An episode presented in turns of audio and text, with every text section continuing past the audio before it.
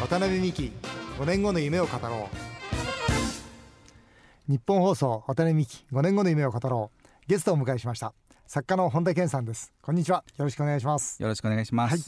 えー、本田さんは34歳で作家活動を始めて今いくつでしたっけ？えっ、と今ちょうど46歳になります。46、はい。12年だ、はい。ね、代表作「えーユダヤ人大富豪の教え」は200万部を超える大ベストセラーになりました、えーお金と幸せをテーマにセミナーや講演会なども行っていらっしゃいます、夢についても分かりやすい考えや発言が多く私が主催させていただいておりますみんなの夢アワードの呼びかけ人のお一人にもなってくださっております。えー7月21日に最新刊「自分の才能の見つけ方」を出版されました、今まで出された本の累計がなんと530万部ということで とんでもない数の本を売ってるわけでありますが、幅広い層から大変な大きな支持を受けてらっしゃいます。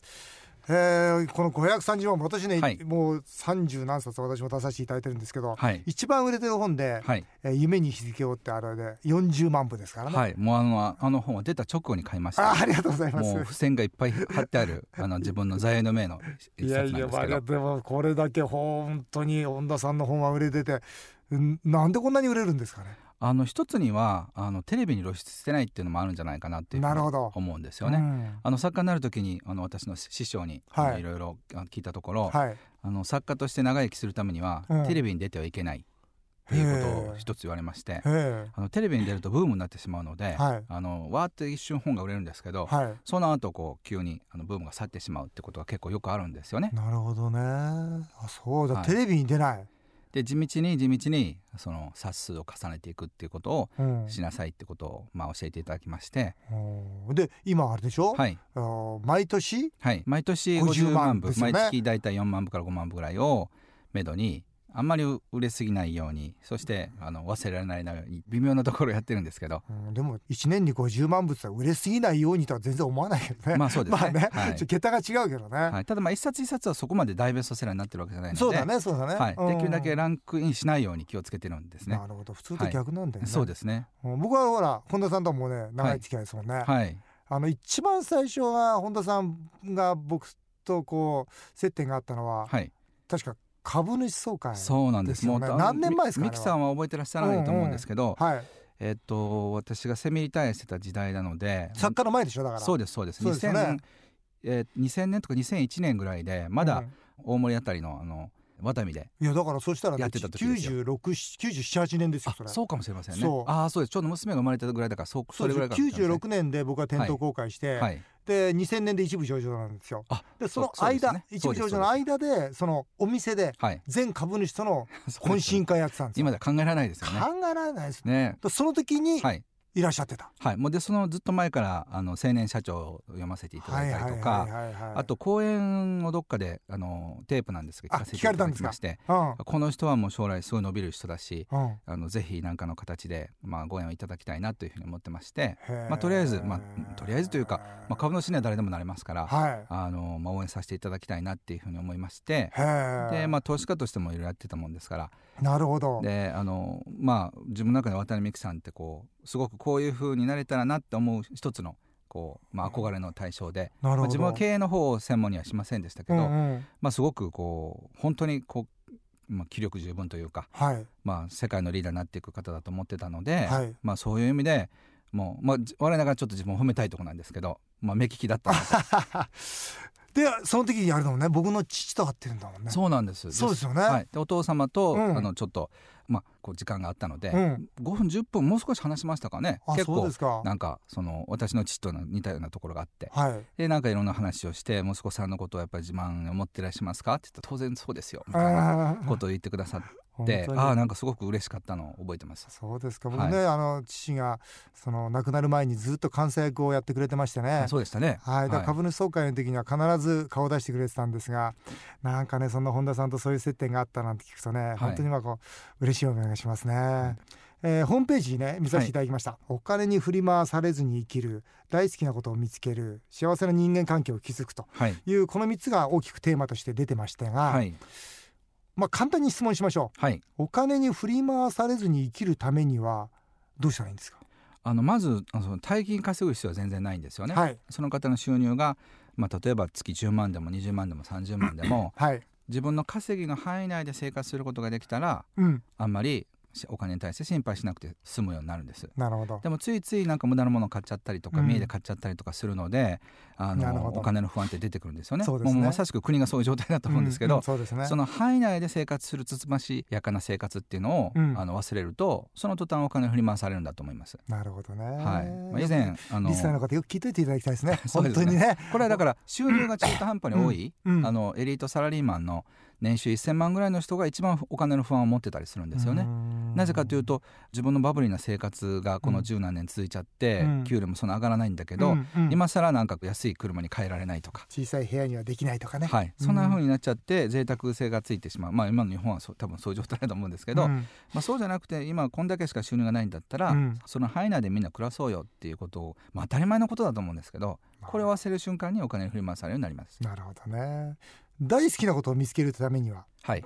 どうしたらよろしいですか？はい、これはもう2泊3日のセミナーをやるぐらい 長い大きなテーマなんですけど、はい。いまあ、いくつかありまして例えば小さい時すごくワクワクしてたこと、うん。あの大好きだったこと得意だったこと、うん。まあ、そういうことを思い出すことなんですよね。なるほど。例えば渡辺美樹さんは、まあ、想像するに、うん。そのなんかこうガキ大将じゃないですけど友いっぱいみんな集めて、うん。あれやろうこれやろうってやってたと思うんですよね。そう。忍者ごっことか。そうですよねでそれが今あの一部上場になっただけでそうそう。あのやっぱり小さい頃にその原点ってあると思うんですよ。うんうん。で人によっては料理を作ることかもしれないし、うん。パーティーをすることだったりうん。あのものを考えたりとか、うん。じっくり本を読んだりとか、まあ、そういう子供時代の中に好きなことって見つかる可能性があります。なるほど。はい、えー三つ目。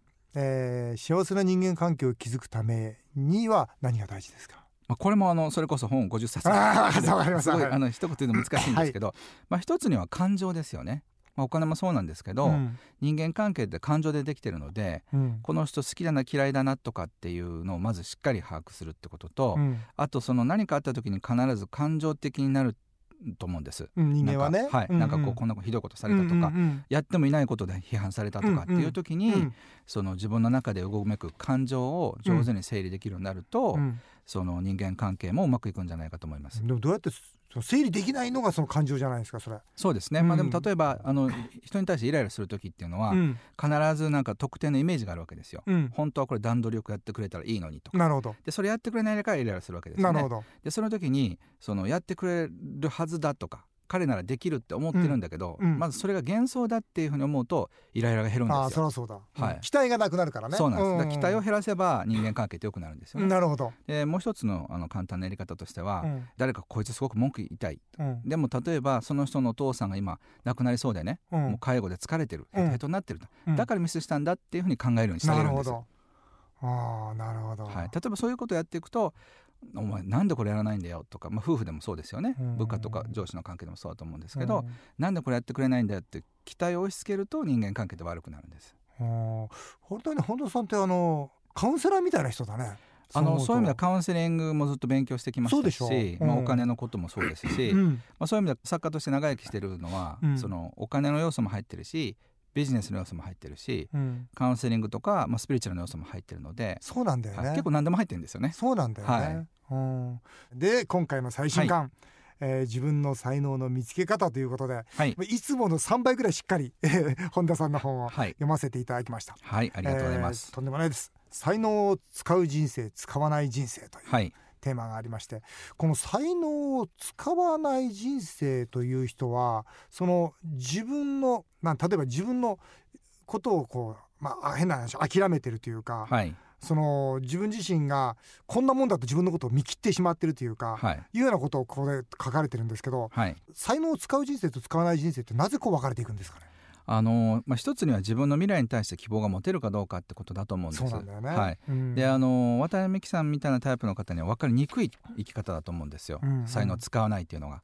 もったいないと思っちゃうもんね。はい、でもっていうのはうん。多分そういう言い方を小学校中学校ぐらいからうん、前向きにというか、してるんだよね。はい、うん。だからその暗かった少年時代は多分忘れてると思うんですよ。は、はい。でも残念ながら今99%ぐらいの、うん。まあ、人口の人たちうがん。マイルドに絶望してるんですよ。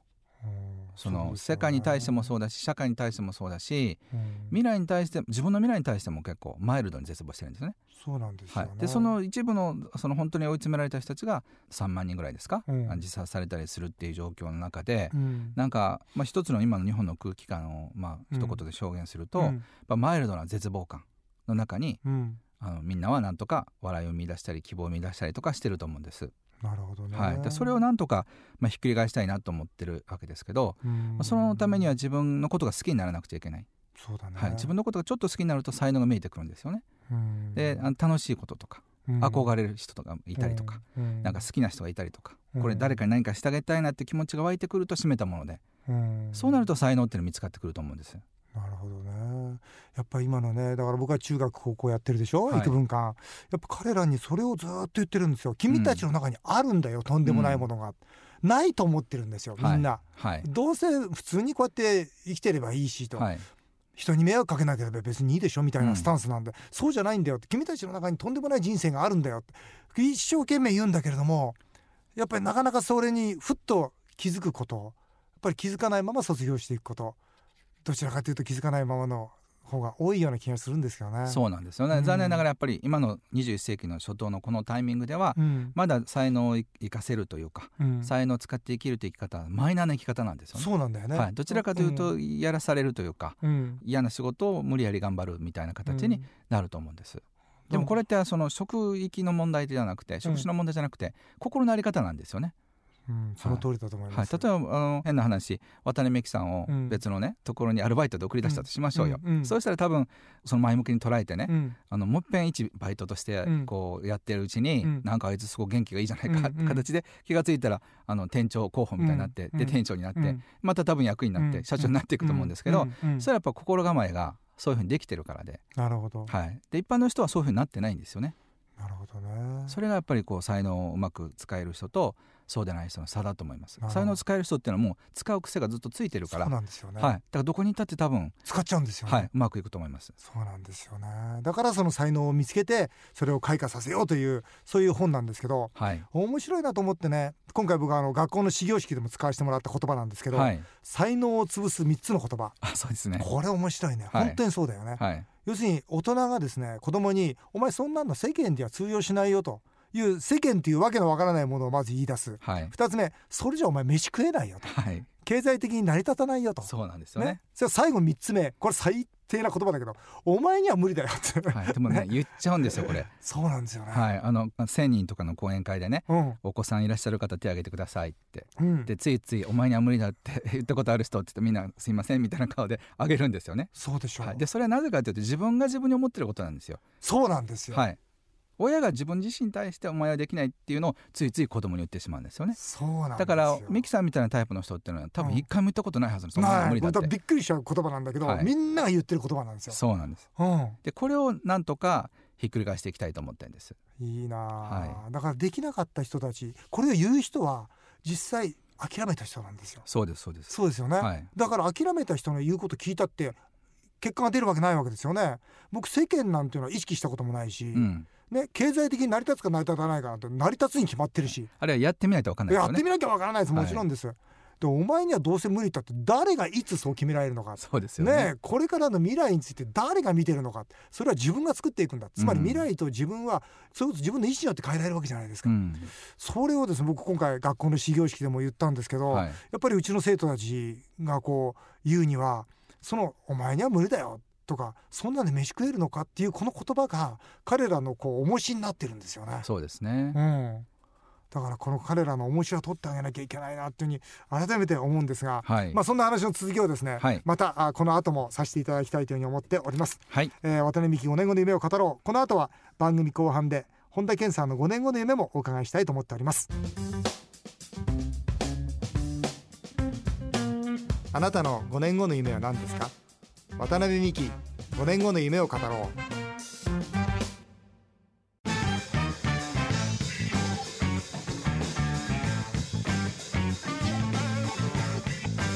渡辺美希5年後の夢を語ろう。日本放送渡辺美希5年後の夢を語ろう。今週は1時間スペシャルでお送りしております。ゲストは作家の本田健さんです。引き続きよろしくお願いいたします。はい、よろしくお願いします。さて、えー後半は本田さんの5年後の夢をお聞かせ願いたいと思っております、はい。こちらの色紙に、えー5年後の夢を書いていただけるでしょうか。はい、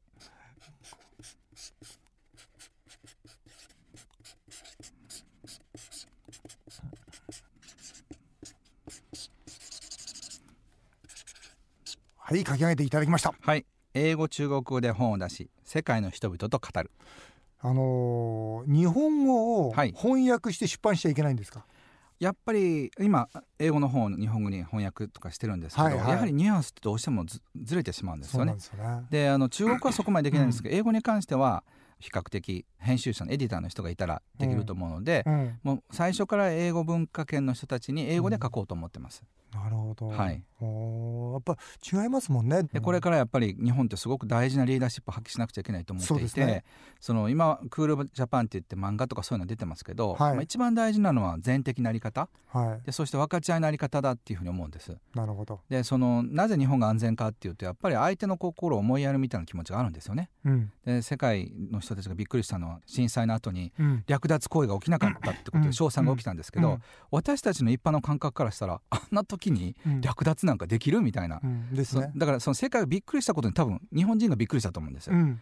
でそういう感覚っていうのは世界ではスタンダードではないんですよね。うん。で子供が7歳の子供が地下鉄で学校に行くなんてことはありえないわけですよ、どのうん先進国でも。うん。まあ、そういう意味で日本の素晴らしさっていうのを、うん。その気持ちを差し合うみたいな、うん。でこれからやっぱ地球が狭くなってきてうん。そのインターネットでつながってるのにもかかわらず、うん。そのお互い感じ合う文化じゃなくてね、うん。俺はこう思うって、うん。自分はこれは領土だとかっていうことをずっとお互いやってたら、うん。拉致が開かないんですよね。うん。まあ、そういう意味でこの日本の相手を感じるような文化っていうものをうん。ベースに自分の大好きなことやっていきましょうみたいな感じのことを、うん。まあ、英語で、えーあるいは中国語であるいはドイツ語やあのフランス語とか他の言語で、うん。えー出していきたいと思ってます。なるほどね、はい、やっぱこれから僕はやっぱりお互いがお互いを受け入れることが、まあ、地球がし小さくなっていくにあたって一番大事なことだと思うんですね。はい、そうした時にキリスト教だ、ね、イスラム教だ、えー仏教だ、まあ、それぞれの宗教はいいんですけどやっぱりこの神道のような、うん、その八百万の神というさも本当にいい加減というかそうです何でもあり何でもありでいらっしゃいみんな神様なんだからいらっしゃいと。いうこの日本のスタンスっていうのは僕は世界を一つにする。まさにクリスマスがあって、はい。ね、あの神社があってそれからおお墓参りがあってもう全部が一つになってるのは日本じゃないですか。そうですね。やっぱりこの日本の文化っていうのは僕は本当に将来21世紀22世紀の地球そのものだような気がするんですけど、ね。まあ、ある意味スタンダードな生き方になると思うんです、うん。だからあのあんまりこう日本が素晴らしい素晴らしいだけ言うとうんちょっと誤解されるかもしれないんですけど、あの海外でいろいろ過ごしてみて、うん。こう日本のやっぱりこう隣の人が何感じてるのかってことを、まうん。あ、ある意味空気読めないっていう意味でネガティブに出ることもありますけど、うんうん。やっぱり隣の人が大変そうだからお裾分けみたいなね、うんまあ、そういうような感じのもったいないとか、うんうん。まあ、そういう日本語で国際的な言葉を増やしたいなっていうふうに思ってます。いいですね、はい。それのね情報発信源になるとはい。いうのがこの5年後の夢ということで、はい。でも本当はそんなのできますよ。間違いなくできる、うん、ぜひ本田さんにはですね世界に、えー日本を発信していただきたいなというふうに思います。はい、え実はあの私あの参議院選挙の時にもあの本田さんにも応援していただいたんですが、はい。あ今本田さん日本の政治についてどのように見られてますか？最近、あのー活動をようやく私も始めたもんですから、はい、そうですね、はい。あの20代の頃はすごく政治に興味があってはい。日本の国がどうあったらいいっていうことをずっと考えてたんですけど、はい。まあ、最近はその世界的なことっていう観点からあの、まあ、見てるんですけども、はい。まあ、日本はそのそういう意味ではそのにお金をたくさん持ってる国なんですよね、うん。だからすごくパワーを持ってるにもかかわらず、はい。口下手であると。はい。だからイメージで言うとそのあのクラスの中でうん。すごく、あの体がでかいんだけど、うん。ですごく喧嘩は強いんだけど、うん。なんか口があの回らなくて なんとなく周りからいじめられてるやつみたいな。なるほど。喋らないんでよくわからないやつみたいな、まうんあ、そういうイメージだと思うんです。そういう意味でなんかこう世界とももう少しこう和していかないと、うん。あの難しいと思いますし、うん。まあ、全体的になんて言うんでしょうね。こう小さな世界村の中でうん。喧嘩し合ってどうするのみたいな感じがあると思います、うん。だからその自分としては、まあ、自民党とか民主党とかうん。共産とかいろいろ党があると思いますけど、うん。特定の党がどうっていうよりはうん。そのまず日本っていう一つの、まあ、地域でうん。どうやったらあのみみんなが、えー豊かに幸せに暮らせるのかっていう、うん。ある意味原点に戻ってほしいと思いますし、うんうん。まあ、そういう観点からこう見れる政治家の人っていうのはなかなかいないんじゃないかと思うんですよね。うん。まあ、そういう意味で渡辺美樹さんみたいなうん。その企業経営で第一線でやってこられた方が、これおかしいんじゃないのって、うん。なんか収入がね、うん、あの1,000円ないんだから、うん、なんか400円しかないんだから、うんうん、なんかその中でやりくりしましょうよってごくごく清からった当たり前のことを当たり前のように話す人たちが増えないと、うん。うん、なんか不思議な理論で動いてるっていう印象はありますね。一番わかりやすいのは予算をたくさん取ったもん勝ちなんですよ。なんか分取り合戦みたいな感じですよね。そうだ例えば我々一般的な感覚で言うとこの事業をやるのに100万円でやった人と80万円でやった人だったら、うん、80万でやった方が評価されるわけですよ。そうですね、ね。はい、会社の中で言えば、はい、要するに経費を抑えたね。コストパフォーマンス上げたねってことで、うん、しかし違うんですよねいっぱい予算取った人が偉いんですよ。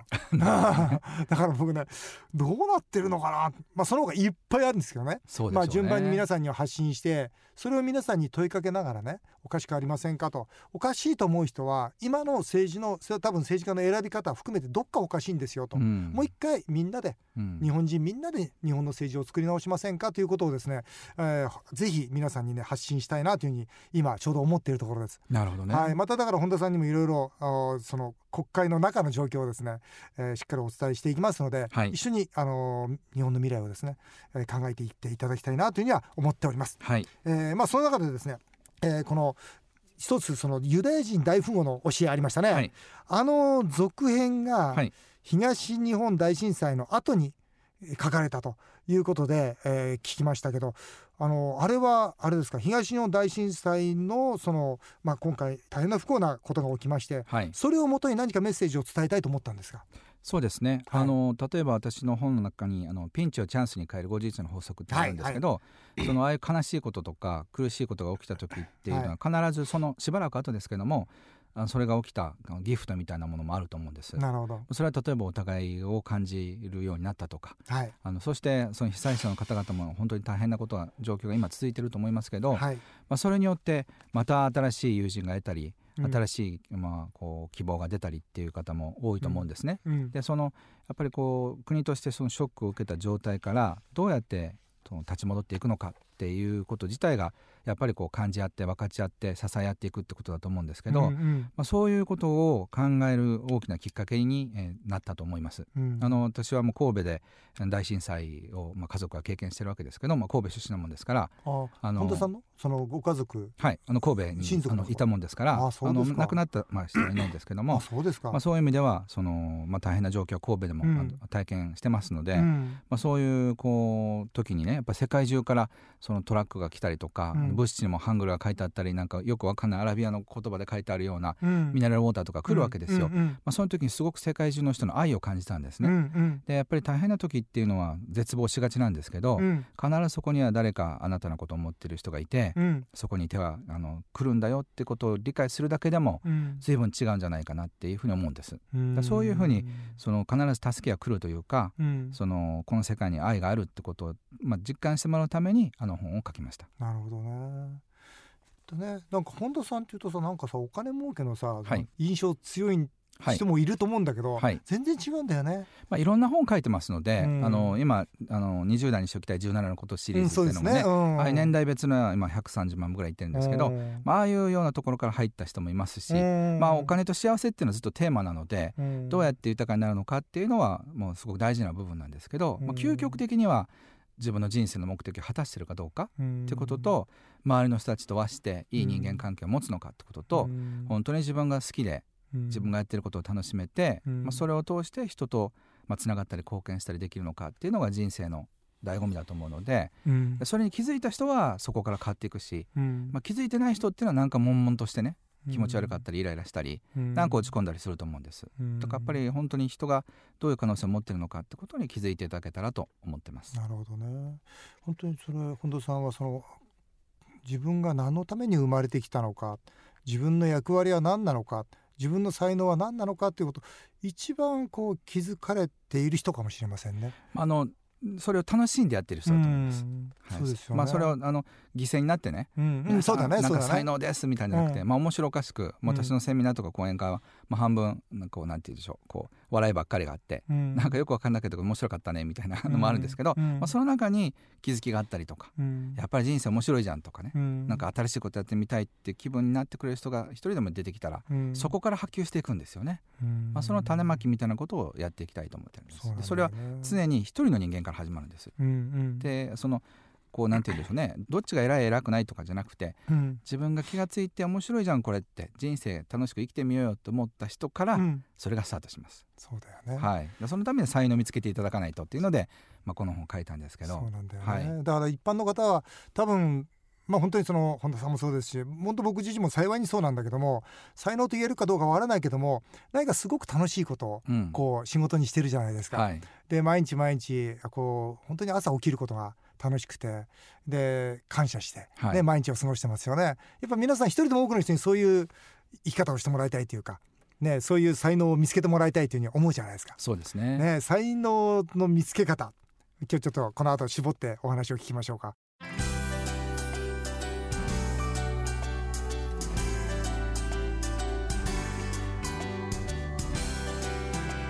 あなたの5年後の夢は何ですか？渡辺美希5年後の夢を語ろう。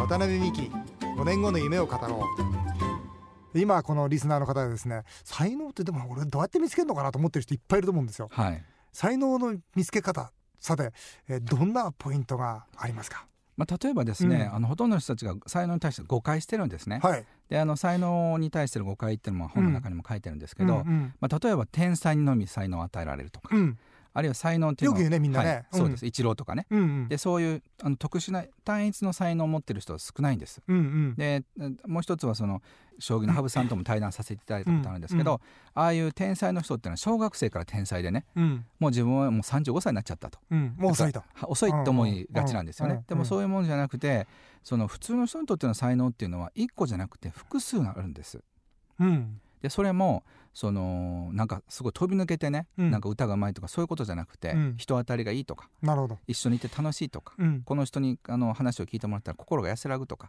そういう才能の掛け算なんです、なるほど。例えば知り合いであの保険のセールスの代理店の人がいるんですけど、はい、彼のほとんどの仕事はパーティーを企画したりバーベキューを企画したり、えー、カラオケの1泊2日の旅行を企画したりすることなんですね、それ楽しくてしょうがない、でセールス能力は全然ないわけですけど、そうやってなんかパーティーとかやってると、あの人面白いわっていう形で保険に入ってくれて、うん、えー、すごくいい成績を出してるんですよね。うんうん、で彼は全然天才でも何でもないけど、うん、ただ単にカラオケが好きでテニスが好きないいおじさんなんです、うん、でもそれは実は才能なんです。なるほどね、はい、それをまず才能と気づくことが大事だね。そうなんです。そこでこう、あの結婚するカップルとかいたら、やっぱり保険はその人から入りますよね。入る。絶対入る、はい。でそういうこうごくごく日常にある才能っていうものってどういうものなのかってことを、うん、えー、まあ、自分の手に入れましょうって話をしてるんです。なるほどね、はい、やっぱりそれとあと一人の人間でも例えばあることについては無能レベルであったり、はい、あることは普通レベルであったりあることは優秀レベルであったりあることは天才レベルであったりするわけですよね、はい、だから例えばですよ、僕なんかお店出た時も店長ですねもちろん、はい、29年前僕は店長だったんですが、はい、刺身切らしたら最低なんですよ。そうなんですか。もう最低。あんちゃんこんなのイカの刺身じゃねえよって突き返されたこともありましたから、ね、だって下手なんですもんなるほど。図工も2でしたし、はい、ダメなんですよ。でもその代わりフロント出たら誰にも負けませんから。接客ね。もう接客で名前は覚えるわ。もうその人の好きなこと嫌いなこと全部一発で把握するわ。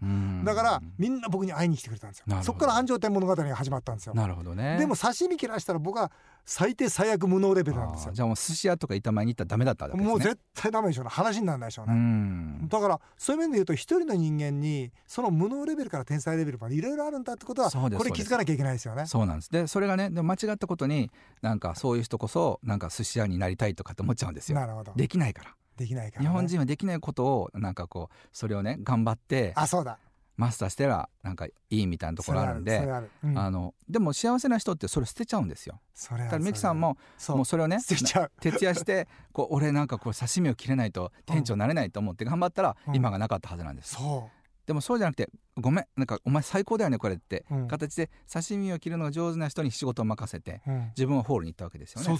それをやってもらいたいんです。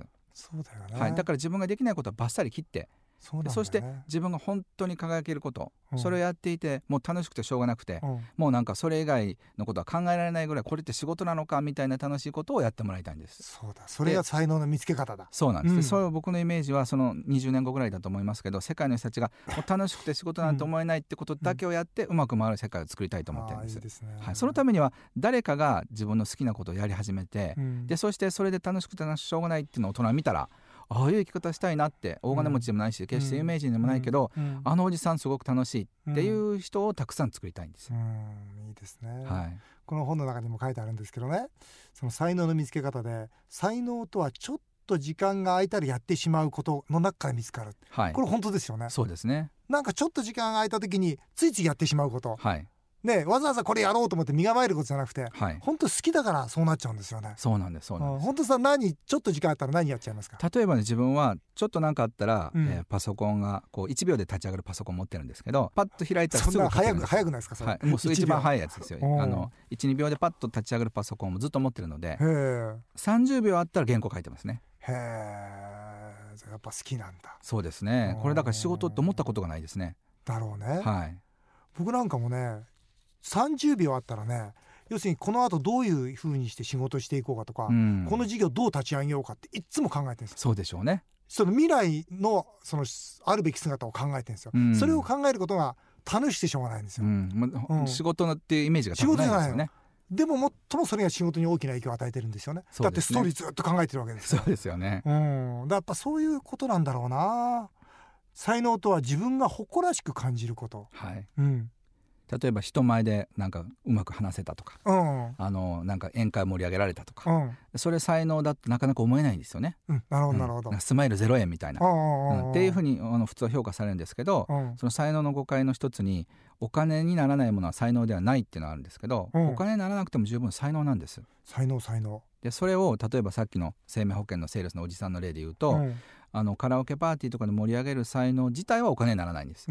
でもそれでできた人間関係がお金になるんです。だから、うん、あのそれだけでお金にならないからって言って落ち込む必要全然ないんですよね。はい、はい、だそれを掛け算していけばあの気が付いたらなんかあのうまくいってたっていう人生が実現できるっていうのを、うん、まあ、今までこの20年ぐらいこういう研究をしてますので、うん、まあ、それでいっぱい事例をこう上げていくと、うん、全然ピンとこないけどあこれ俺みたいなね。これ私みたいなのが出てくるんで,、でそれをやればいいんです。なるほどねパートナー大事ですよね、はい、才能を開花させるためには、はい、この間ね、はい、ここの番組に鈴木治さんが来てくれたんですよ。あそうですか。うん、で鈴木治さんがね、はい、あの奥様の大島さんのことをですね、はい、何かその自分が例えば演劇とかまあやるじゃないですか、まああ番組を作るじゃないですか。そうするとその大島さんが第一声で必ずあなた天才って言ってくるらしいんですよ。あなた天才ね本当に。いいですね。うん、それが実はね恥ずかしいんだけどもものすごい励みなんだよな、っていうことをまあここでお話しされてて、うん、その話がこうすっと頭に浮かんだんですけど、はい、やっぱりパートナーに励まされたり褒められたりすることって大事ですよね。そうですよね。うん、あのそれはもう親子関係もそうだと思いますし、うん、まあ上司もそうだと思いますし、うん、やっぱりこう人間関係を深めていく上でお互いをすごく承認し合う、本当のその人の天才性を見出して、その人の素晴らしい未来を見出して、応援し合うっていう関係ができたら、もうあのそれは本当パートナーもちろんそうですし、まあ全ての人がそうなったらいいなと思いますね。いやねこの自分の才能の見つけ方、えー、ぜひその自分の才能は何だろうかと、えー、こう思っていらっしゃる方ぜひ読んでいただきたいなと思います、はい、本当にこの本に僕はね愛があると思いますね。やっぱあなたの人生素敵な人生なんですよ。あなた素敵な人なんですよってメッセージがあると思うんですね。まあそれは僕は本田さんの素晴らしさだと思うんですけどぜひお一人でも多くの方にですね読んでいただきたいな、えー、そんな風に思います。はいありがとうございます、えー、さて最後になりましたが、えー、私は最大2000万円日本一の夢のコンテストを開いております、はい。えー、本田健さんにも呼びかけ人のお一人として、えー、このイベントを支えてくださっておりますが、はい、改めて、えー、ベストセラー作家本田健さんからですね、えー、今夢を追いかけている若者たちみんなにですね夢の大切さや、えー、夢へのメッセージをいただきたいというふうに思います。はい。あの今夢を追いかけている方だけじゃなくて夢を夢って何かわからない方にもぜひメッセージを届けたいんですけど。なるほど。お願いします夢って面白いんですけど急にふっと湧いてくるもんなんですね、うん、でもそれを大事に自分が育ててあげないと成長できないもんだと思います、うん、でほとんどの場合がそんなことできるわけがない、うん、お金がない。